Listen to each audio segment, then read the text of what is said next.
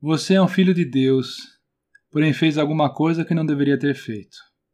E está na lama por causa disso agora. Então essa mensagem é para você.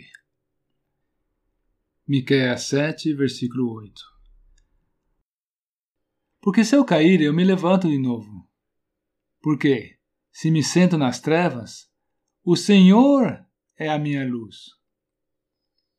Tais palavras podem bem ser a expressão de uma pessoa que está no chão está prostrada, está arrasada. Mas vem cá, é possível que o inimigo das almas consiga apagar nossa luz? Sim, porém só por um tempo. Pois com o Senhor sempre há esperança.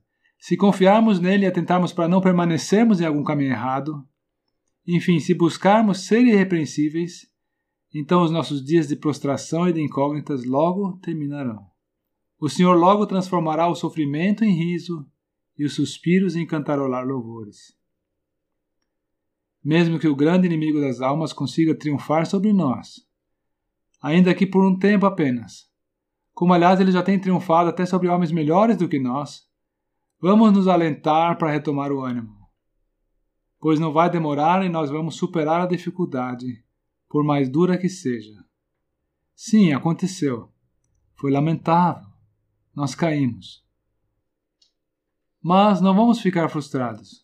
Vamos nos pôr outra vez de pé. Afinal, o nosso Deus não caiu.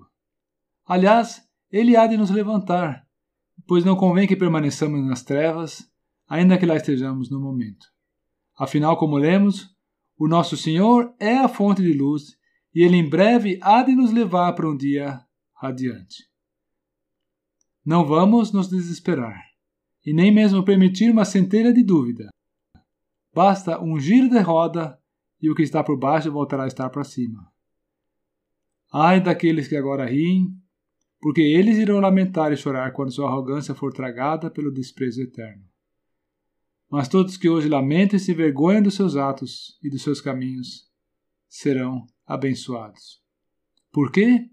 Porque hão de ser divinamente consolados. O texto que acabamos de ouvir é do século XVIII e de autoria de um conhecido evangelista inglês, Charles Spurgeon.